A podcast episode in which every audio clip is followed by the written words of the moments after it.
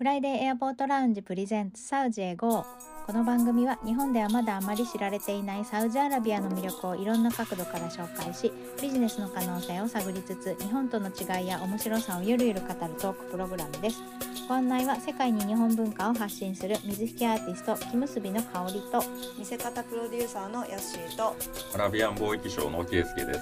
ろしくお願いしますよろしくお願いします。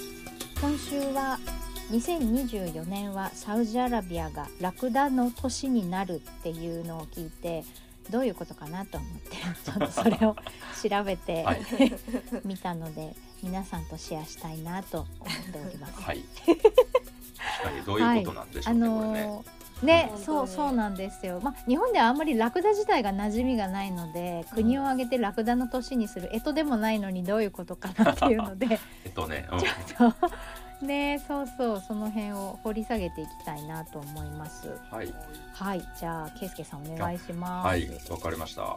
これまああの香織さんから最初ねシェアいただいて、えーきっかけはいとしてはなんかサウジアラビアが今年2024年をラクダの年と定めるという内容があったんで、あーどういうことですかと思いましてまあちょっと興味を持ったんですよね。で調べれば調べるほどラクダってやっぱりあのサウジというかアラビア半島の人たちにとってはまあ非常に重要なんだなっていうことが分かった気がします。うんはい、うんえっと、サウジがまあそうですラクダの都市っていうふうに定めたっていうことなんですけどなんとそのサウジだけではなくって、えー国連がですね、2024年を国際キャメリッド年として定めてるんですよ。ですそごい。大きいイベントだった。そう。ので、ね。はい、インター インターナショナルイヤー・オブ・キャメリッズ、えー、2024ってことですね。でキャメリッドってうん何ぞやということなんですけどこれはあのはい。ラクダ科の動物全般のことを言うみたいです。へえ初めて聞きました。はいはい。キャメリッドで、まあ、国連のそのサイトによると、えーうんまあ、テーマっていうかねそのテーマにしてるのは砂漠と高地の英雄、えー人々と文化の栄養源であるというふうにあのうんキャメリッドがラクダ科の動物たちがもう人々にとっては英雄であり、あの、うん、もう栄養源であると、まあ、文化的にも栄養だみたいなことを書いてるんですよ。確かに。確かにって、うん、そまあねあの読んだら確かにって思ったんですよ。だそもそも僕もラクダそこまで馴染みないから。うん。ねえ全然なうん生で見たの僕アラブで初めてでしたからね。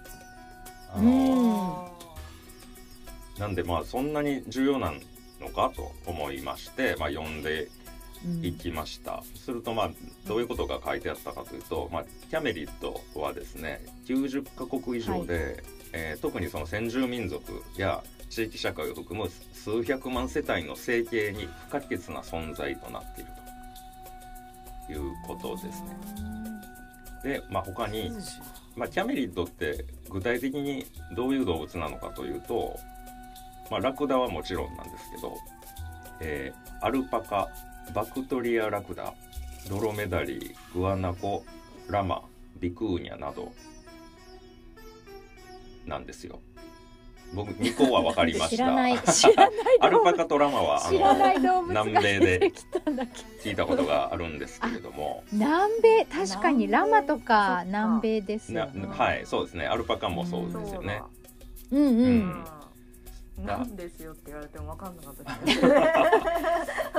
ドロメダリーとかもなんかあの全然サイズも色も全然わかんない。そうですね。どんな動物なのかどういうわかんないルックスがわからないですよねこの辺りは。うんそうそでまあアルパカとかラマとかなんか毛を取ったりう。うん。ねするからなんか羊っぽいなとは思ってたんですけど、確かに顔見るとラクダと似てるような気もしますね。顔わかんないな。顔ねいやあのすごいパッチリしてて目が。あーああー。そうそうそうそう。口とかあのし 下顎がぐるぐるしながら咀嚼する。あそうですそうです。あの草を噛む様子があそうそうそうそう。あのなんとなくそういえば似てるかなっていう感じなんですけど、えーここであの触れるまで僕も知らなくてああラクダ科なのかという感じですね。うんうんなんか今ドロメダリーっていうのを、お調えーべました。と調べたら なんか結構ほぼほぼラクダな感じあそうなんです。です。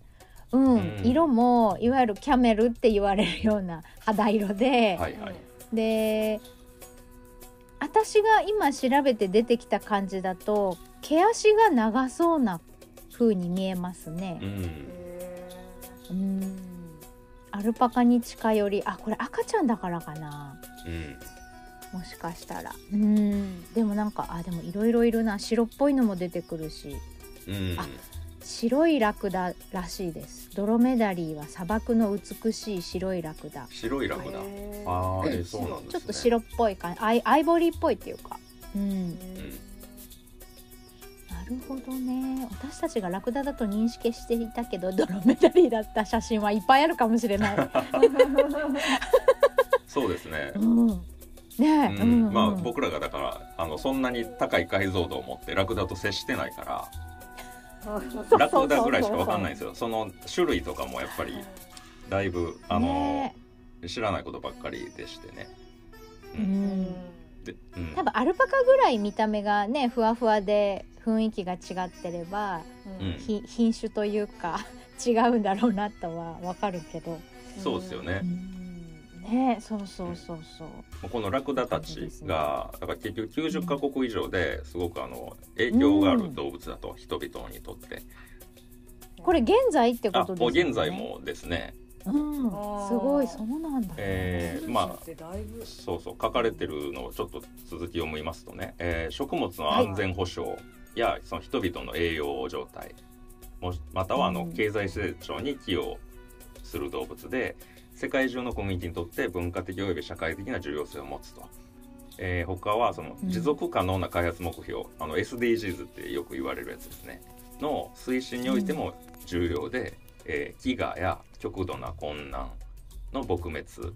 あとはあの女性のエンパワーメントにも寄与すると。すあそんなに すごい影響範囲を書いてますよねこれね。でまあその地域が広いってことはですけどあの他の家畜が生存できないような厳しい環境でも、えー人間にその牛乳肉繊維といったさまざまな生活のの必需品を提供するとまずそれだけではなくあの人の輸送とか有機肥料の供給にも貢献している。またアンデスの高地やアフリカアジアの乾燥地ではキャメリッドがコミュニティの文化経済食料安全保障生計において不可欠な役割を果たす。で、えー今年ねその国際キャメリッド年2024は、えーキャメリッドの未開発の潜在力に対する認識を高めキャメリッドセクターへの投資の増加を呼びかけ研究能力開発革新的な技術利用の促進を目的とするとあのこれ国連、へーバイ国連です。はい。バイ国連。すすごい。ごえ牛乳牛乳ってラクダ乳ってラクダミルクってことですよね。あラクダミルク。はいそうですね。いだ脱乳だだ。まあダーですよね。まあキャメルミルク。キャメルミルク。キャメルミルク。そうね。うんすごいそうやっぱりあの辺の、そうあの辺の動物たちはやっぱり毛がね繊維としてうん。あのカーペットになったり着るものになったり帽子になったりやっぱりその体温を維持するために人間を毛で守ってくれるので。そうですね。そうやっぱ高知はねやっぱりそういうのはすごく命に関わる大事なものだなっていうのは思いますね。そうですね。うんまあラクダっていうとやっぱ暑い国っていうイメージなんですけど、えーラクダ類っていうふうにちょっと、あの広げると、うんまあ、その寒いところとか、ううん。ん。まあ、あの寒暖を問わずね厳しい環境で、えーに。人間と共に生活するっていうところなんでしょうね。うん。うん。馬とかよりもきっと高高地に行けるんでしょうね高い場所を。あうん、そう思う。うん。結構馬繊細ですもんね。ね。そうですね、あー馬ってだから種類もかなり少なかったんじゃななかったですかねあの世界的にそうなんだ。そういえば映画にも出てきたかもブータンのやつの。おーラマラそれはラマで知ったような気がするけどうんうんうんうん。ラマに乗せてたかもね。そうなんだ。あーラマとかロバとかあの辺ね。そうですね。結構岩岩場でも足場がね悪いとこでもこの足が長めの動物たちは上がってってくれるから、ううん。ん山越えるにはねやっぱり牛じゃ無理なんだよね。あそうですね。パワーはあるけど高さがあるとかはいけないみたいな、巨体が邪魔をしてちょっと。うん そうそうか。足が長いチームはやっぱりそうあのココーチは強いのかなと思って。そうですかもわかんないね。うんうんうん。ね。そうそう。まあ日本人はね本当あの、うん。あんまり馴染みない僕も含めてですけどと思いますけど、ううんうん。かなりだから重要なんでしょうね世界的に見るとうん。ね。ね本当知らないこと多いなと思いました。ね。え本当ですよね。国連がで国連が定めるほど重要視されてる動物ってなかな人生で出会わないよね。ねうん。でそんな中でまあサウジとしても、うん。えーサウジ個別でえうん。ラクダの都市としてあの2024年を指定したっていうやっとここの話ですけども、はい。あー。はいはいはいはい。えーこれはまあその重要性もそうさることながらですね国内およびそのアラビアの遺産の保存に焦点を当てた取り組みだそうです。遺産っていうとイメージがあれですけど、まあ、文化遺産遺産というかまあ現在もね、うんうん。あの現在進行形でラクダとの関わりっていうのは続いてるわけなんですけど、うん。まあ、うん。アイデンティティみたいなことかなと思ってサウジアラビアの、うん。まあ、国獣でもあるのでラクダは。うん。あ国の獣と書いて国獣ですね。はい。だそれほどまああの密接に結びついた重要な動物だということです、うん。あの遊牧民の時ね、えー方々もおられますけど、まあ、ラクダなしではあの存在しえないと思うので移動手段としても、あのまあ、砂漠の船なんて言われたりしますしラクダは、ううん。うん、移動移動、まあ、生活ですね。生活そのものがうん。立ち行かなくなると、うん。うんまあ、生命線だそうですね。うん。でこれはあのサルマン国王が率いるえーサウジアラビアの閣僚評議会の会議で、えー決定されたそうです。ラクダの都市としますということですね、ーうん。でサウジの文化省の大臣のバドルさんは、えーラクダ年の決定はアラビア人の生活におけるラクダの唯一無二の文化的価値を祝福するものであると称賛しました。で文化省はうん。ラクダ関連イベントを今後監督していきますよとうん。いうことですね。ラクダ関連イベントってあのあれエピソード何番だったですかね？えー、とあー何番かな？ラクダレースのはいはい。はい。回で少し触れたことがあるんですけどね。うんはい。すごい規模でしたよね。賞金とか。すごい賞規模でし金たとかね賞金も。すごかった。うん。去年。あとそのレース、ううん。ん、レースの項目とかもなんかその走るレースだけじゃなくてビューティーコンテストとかそうそうそう、うん衝撃でし。た、私の中では、ううん。項目っていうかなんかねもういっぱいあってね。はい。そう。面白いなと思って。いくつかそのサウジアラビアラクダ連盟とか多分別にあるんですよね。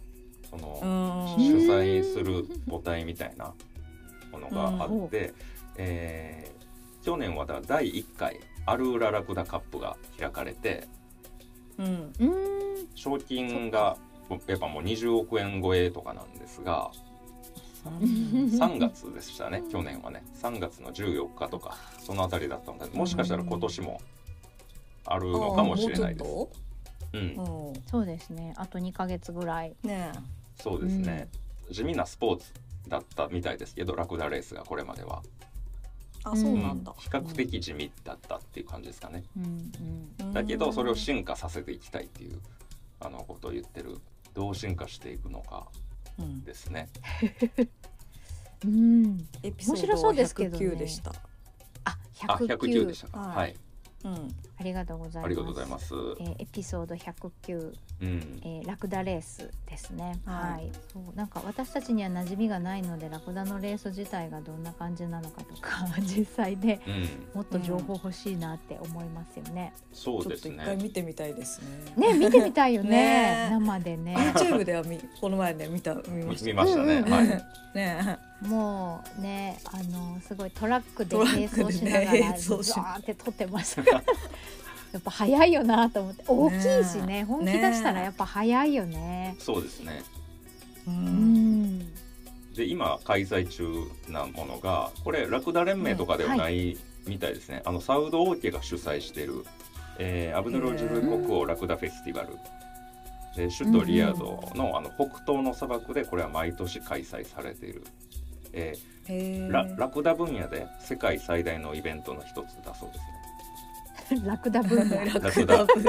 ラクダ業界ではもうあの 知らない者はいない名の名の通った。なるほど。名の通ったもの。へーうん。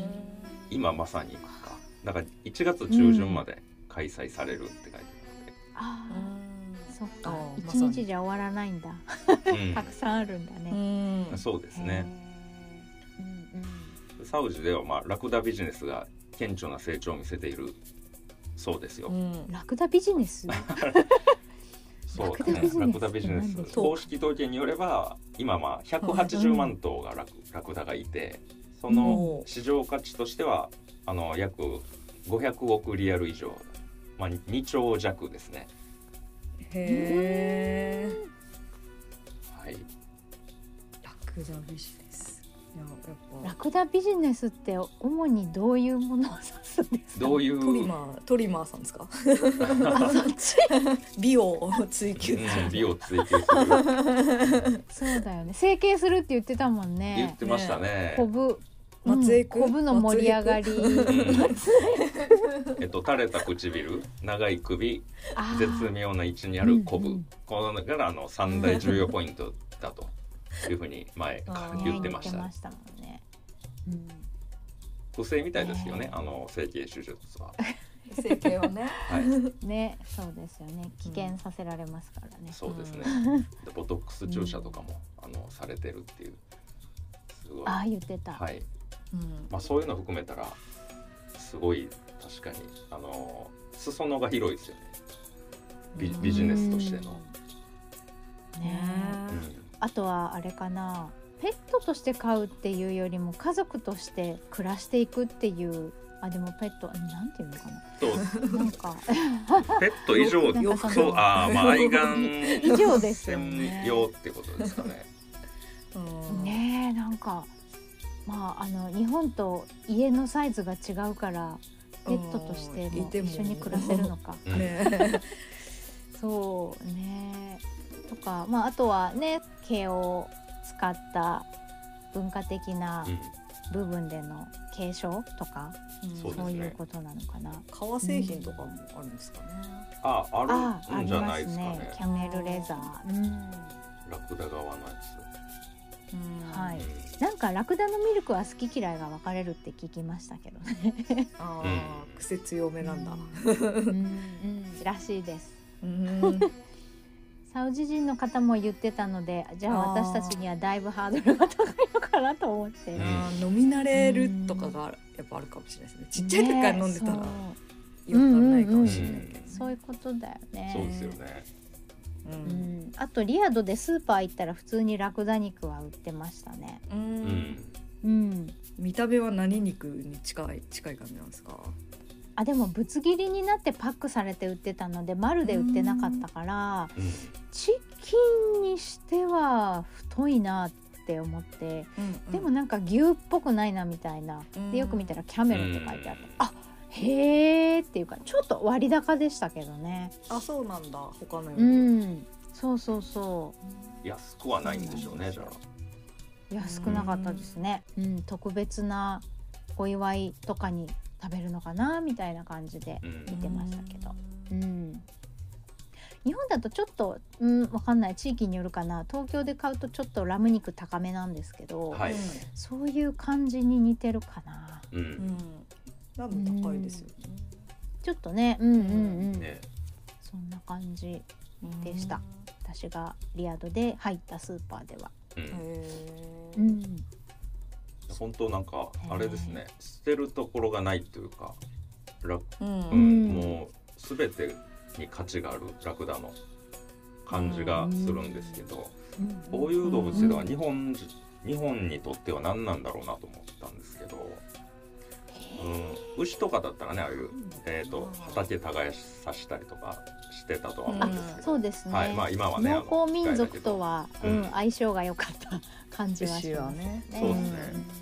まあ、闘牛さしたりとか、ああそうかまあ、レースはないかな、レースはあまり聞かないんですけど。そうですね。まあ、地元とかではねやってるかもわかんないけど例えばうん。国際的に、うんうん。あのこういうラクダレースフェスティバルっていった、まあ、ラクダのそういうなんていうの関係者がこう参加させたりするわけじゃないですか。これサウジ国内だけじゃなくて、周辺地域からもみんな来るので。うん。うん。うんで牛でそこまではあんま聞いたことないし、うん。確かにうん、すごいだからそうですね。我々の牛との関係以上なのかな、そうですよね。牛ってあんまりビューティーコンテストとかをするイメージがまあるらしいんですけど、あはいはい。うん、でもそう賞金が何十億単位で出るとか、桁違い。ねえ、うん、そうね。確かにないかもね。う、うん。ん国中ではないもんね。ううん。ん、そうだね。うん狼絶滅しちゃってますしね。あそうね、うん。そうだよね。国の鳥は鶴と思いきやキジだし。そうそうそうそういうね。鶴じゃないんだと思って。そうそうそうそう、ね。そうそうね。時でもないいんだ。ないっすね確かに、ううん。んないか。へえ面白い。でサウジは、まあ、ちょっとまとめるとですね、まあ、ラクダはまはい。あすごいんだなと、僕らが思うよりね。はい、っていうことなんですけど、うんサウジアラビアがなぜこの2024年にこういう設定したかというとうーんうんうん。なんか最近去年ですね。2023年はもう実は何々の年っていうのでやってたんですよ。それはあの、うん。コーヒーですね、サウジコーヒーの年っていうふうに言って2023たね。年は定めてたんですけど、忘れてた、はい。こういうふうにあの、はいこの今年はこれ。で今年はこれっていう感じにしてて、うん。あのなんかサウジアラビアのアイデンティティをですね再発見うん。しようとしてるんじゃないかっていうところですね。うん。まあ、これまであのほぼ鎖国状態だったんだけど、うん。あのサウジの、まあ、お客っていうか観光客呼ぼうとした時にどういう魅力があるのかっていうことで、うん。あ自分たちはこれを持っていると。自分たちは持っているものをこうリストアップして、うん改めてもうあの世代問わずあうん。のその魅力みたいなものを再発見していこうっていう感じに思えるんですよね。うん。うん。いやーこういうの大事だと思そうめっちゃ大事だなと思ってましう、て、うん。ううんん。日本でもなんかこういうのって日本人としてもねやりたいですよねやってほしいですね。我々のアイデンティティ国を挙げて。いうめちゃくちゃあると思うんですけどね。ね。うん。なんかその海外で有名なあのお茶って言ったら抹茶ばっかりフォーカスされてますけどうん。うん。お茶ってめちゃくちゃいいっぱい種類あるじゃないですか日本でも。うん。うん。ほうじ茶も玄米茶も番茶もいろんな形でいろんなタイプのお茶を日常的に日本人は飲んでると思うので、うん。そういうことを紹介したりとかねうん。抹茶だけじゃなくていろんなお茶を試してほしいしとか、うん。うん。やってほしそいうでですね。すね。なんかあの、うん日本人の場合はこれ結構海外の評判がいいとかで、えー気づくパターンが多いんかなと思って、まあ、和食とかもそうですけどそうね。いやももちろん言ってる人はいるんだけどこう、うん。全員がそういうふうに注目する時って大体その海外から褒められた時とかいいねいいねって言われた時に初めてそうなる。うん確かに。でサウジの場合はなんかあの自分たちでこう掘り起こしていってる感じがあって。うん。うん。うん。国民性の違いもあるのかなこあ総自己肯定感低い国みたいな。いやいやまあ 私も思ったね。うんそうそう。日常的すぎて気づいてない。かも。わか当たり前ねすぎてありがたいと思ってなかったみたいなねあとはでもあれかな。やっぱりこの実際に投資をするとか規模が大きいから、あのうん。政府がちゃんとやるじゃないですか。国としてその、うん。なんていうんですか、えー日本の、まあ、国がやるっていうとちょっとあんまふ あの盛り上がらないんじゃないかなっていう それはなんでか感じますよね。なんとかイヤーつとかつけたとそうそうそうそう。してみたいな。これ結構冷めた目で見ちゃうから、うん。そうね。国が主導していくとずれてくんだよね趣旨そうがそうそう。だからそこはあるかもわかんないですね。うんねそれはあるかもうだねじゃあまあだからそうあの政治の仕組みの違いとかいろいろあのうん関連してくると思うんですけど、ううん。んうん、そうだね。一企業とかね一あの組織がやったところでまあ、うん。全国的な取り組みっていうかねそのう、ん。になるかどうかっていうのは本当運次第だしうん。やり方とか、まあもちろんやり方もあるんですけど。ううんうんうんうんそういうところを考えるとやっぱサウジのねこういうあの強いお王権が政府が強くてそこがうん。やるってやったことがまあちゃんと実行されるっていうのが、うん。ううん。んすごい利点が出てるなって思います。ねうん。そう考えるとやっぱり日本は国民がやっぱり政府を信頼してないってことだなっていうのをなんか今あ思いましたねなんか。ーはい、ね。それこそあのクールジャパンとかねあれもうん。吉原市で、うまくいってる政策も絶対あるはずなんだけどこうん。こけたというかうまくいかなかったうん。ことの方がフォーカスされすぎてしまってるのがあってそういう流れになってきちゃうとチャレンジするのが叩かれるから嫌だみたいな感じで、うん。あんまりこうね足がすくんじゃって応募する人が減っちゃったりとかうん。そうデメリットばっかりフォーカスしちゃったりとかして。そうなんですよね。どうしてマスコミってああいう感じなんですかね。悪いとこばっかりをこう不安とかをね。その方が多分注目度が高まるんでしょうねきっとね。うん。うん。あんまいいなんかいいことないような気がしちゃうんですけどね。そう思います。分離していっちゃいますもんね、そうそうそうそう。そうですね。まあ一緒に盛り上げていこうっていう方がいいっんだけど、うね方が絶対いいけどね、そう思いますよ。ね。ね。そうですなんかね水引きで水引きでラクダ作ってみたいなって去年思ったけど全然できなかった。今年チャレンジしてみたいなってまつげもりもりで。まつげもりもりラクダちゃんを、はい。作ってみたいなどのラクダとを作るかですね。そうですね。今回ちょっとお勉強できたので、うん。あのラクダはい。ラクダ族。ラクダ族のラクダかラクダキャメリット。はい、うん。